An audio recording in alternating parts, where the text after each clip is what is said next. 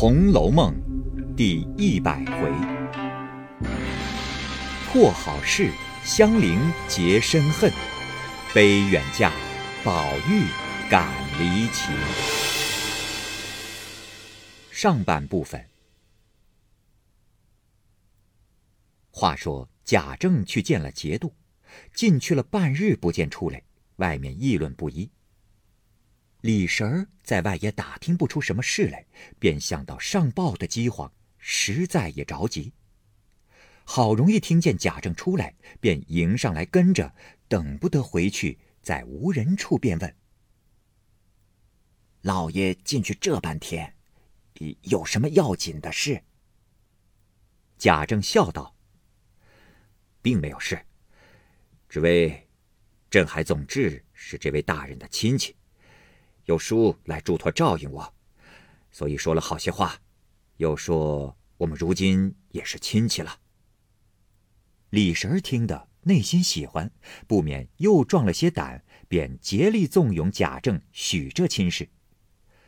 贾政心想，薛蟠的事到底有什么挂碍，在外头信息不早，难以打点，故回到本任来，便打发家人进京打听，顺便。将总之求亲之事回明贾母，如若愿意，即将三姑娘接到任所。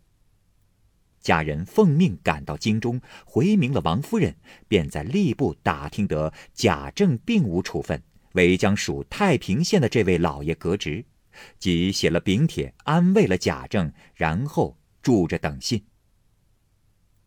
且说薛姨妈为着薛蟠这件人命官司。各衙门内不知花了多少银钱，才定了误杀具题。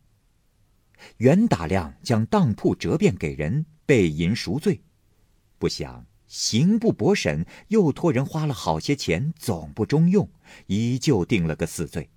兼着守候秋天大审，薛姨妈又气又疼，日夜啼哭。宝钗虽时常过来劝解，说是。哥哥没造化，承受了祖父这些家业，就该安安顿顿的守着过日子。在南边已经闹得不像样了，便是相邻那件事情就了不得。因为仗着亲戚们的势力，花了些银钱，这算白打死了一个公子。哥哥就该改过，做起正经人来，也该奉养母亲才是。不想。进了京仍是这样。妈妈为他不知受了多少气，掉了多少眼泪，给他娶了亲，原想大家安安逸逸的过日子，不想命该如此，偏偏娶的嫂子又是一个不安静的，所以哥哥堕出门的。真正俗语说的“冤家路狭”，不多天就闹出人命来了。妈妈和二哥哥，也算不得不尽心的了，花了银钱不算，自己还求三拜四的谋干，无奈命里应该，也算自作自受。大凡养儿女是为着老来有靠，便是小户人家还要挣一碗饭养活母亲，哪里有将现成的闹光了，反害得老人家哭得死去活来的？不是我说。哥哥的这样行为，不是儿子，竟是个冤家对头。妈妈再不明白，明哭到夜，夜哭到明，又受嫂子的气。我呢，又不能常在这里劝解。我看见妈妈这样，哪里放得下心？他虽说是傻，也不肯叫我回去。前儿老爷打发人回来说，看见金豹唬得了不得。所以才叫人来打点的。我想，哥哥闹了事，担心的人也不少。幸亏我还是在跟前的一样。若是离乡调远，听见了这个信，只怕我想妈妈也就想杀了。我求妈妈暂且养养神，趁哥哥的活口现在，问问各处的账目，人家该咱们的，咱们该人家的。亦该请个救火计来算一算，看看还有几个钱没有。薛姨妈哭着说道：“这几天为闹你哥哥的事，你来了。不是你劝我，便是我告诉你衙门的事，你还不知道。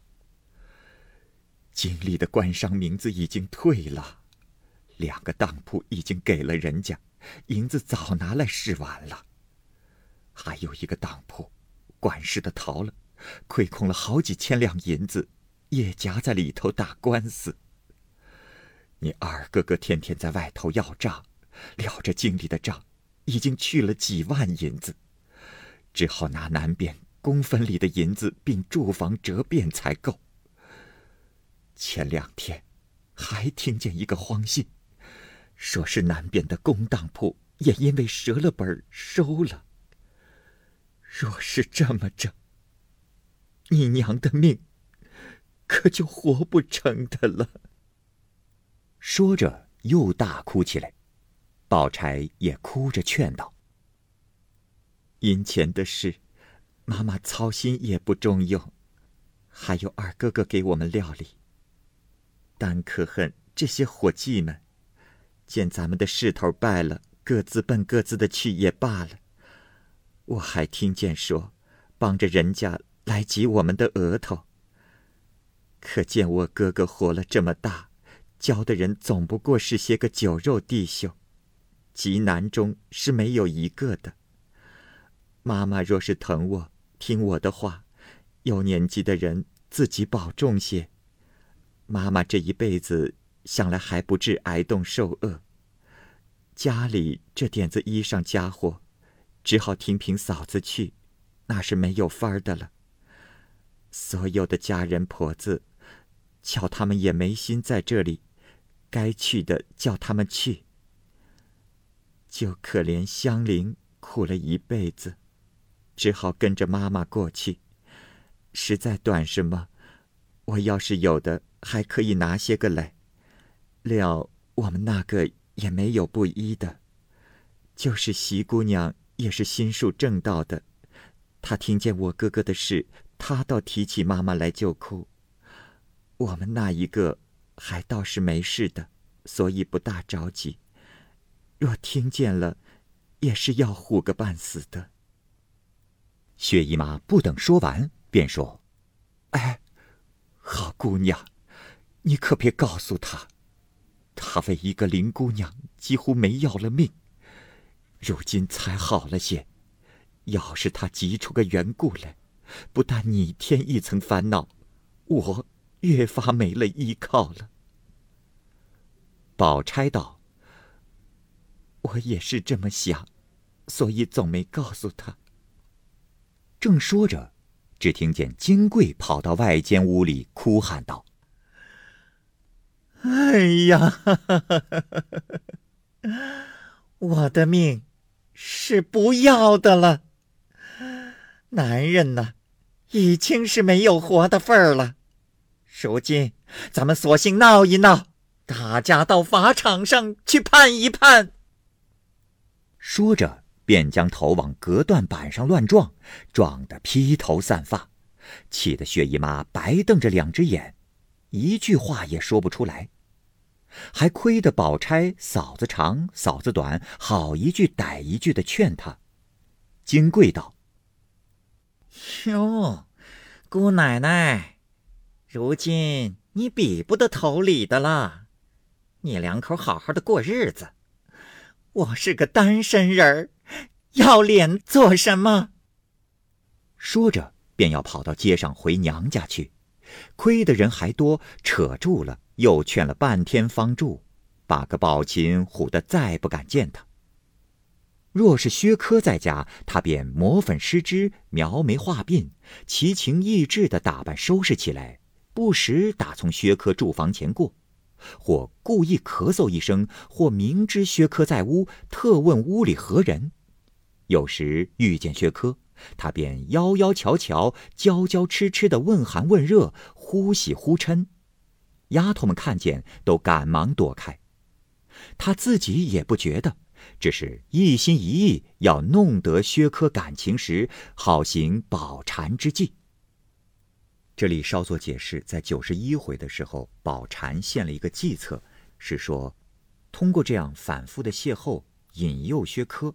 宝蟾说：“事后如果他不同意，就说他调戏奶奶，他害怕就低调处理了。纵然不怕，他也坏了名声，咱们也不白丢脸。”那薛科只是躲着，有时遇见也不敢周旋一二，只怕他撒泼放刁的意思。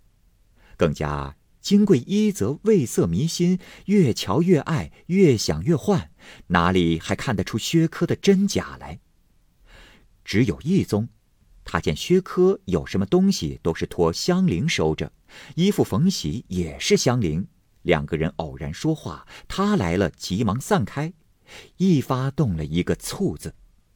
欲待发作薛科，却是舍不得，只得将一腔隐恨都搁在香菱身上，却又恐怕闹了香菱得罪了薛科，倒弄得隐忍不发。一日。宝蟾走来，笑嘻嘻的向金贵道：“奶奶看见二爷没有？”金贵道：“没有。”宝蟾笑道：“哼，我说二爷是那种假正经，是信不得的。咱们前日送了酒去，他说不会喝。刚才我看见他到太太那屋里去，那脸上……”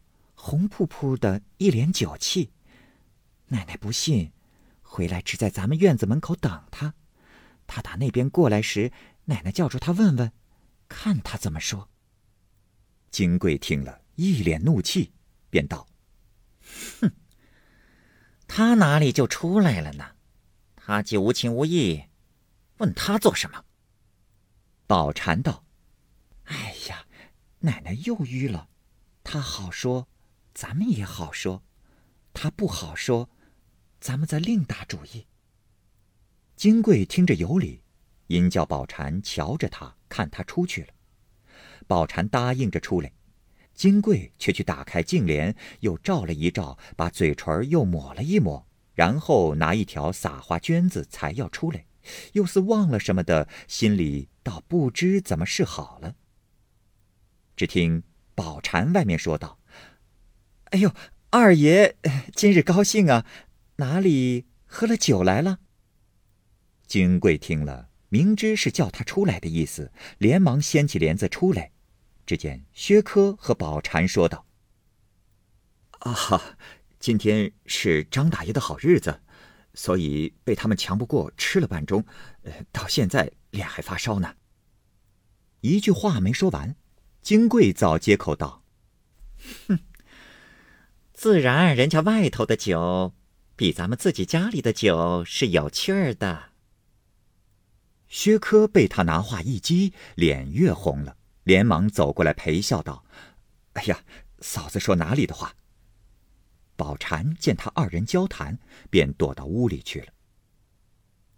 这金贵初时原要假意发作薛科两句，无奈一见他两颊微红，双眸带色。别有一种谨怨可怜之意，早把自己那娇悍之气感化到爪哇国去了。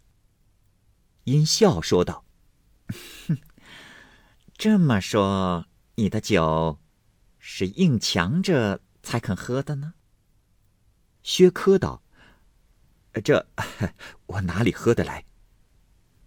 金贵道：“哎，不喝也好，强如你那哥哥。”喝出乱子来，明儿娶了你们奶奶，像我这样受活寡、受孤单呢。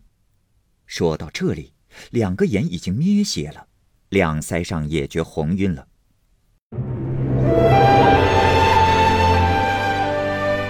好，各位听友，由于时间的关系，我们这期节目就先播到这儿。欲知后文详情，欢迎您关注蚂蚁晒尔。并订阅我播讲的《红楼梦》，另外还有更多精彩的系列故事也在其中，欢迎您关注收听。如果您有什么样的意见或者建议，可以通过下方的留言方式及私信的方式告诉我，我会在第一时间回复您。我是蚂蚁，我们下期节目再见。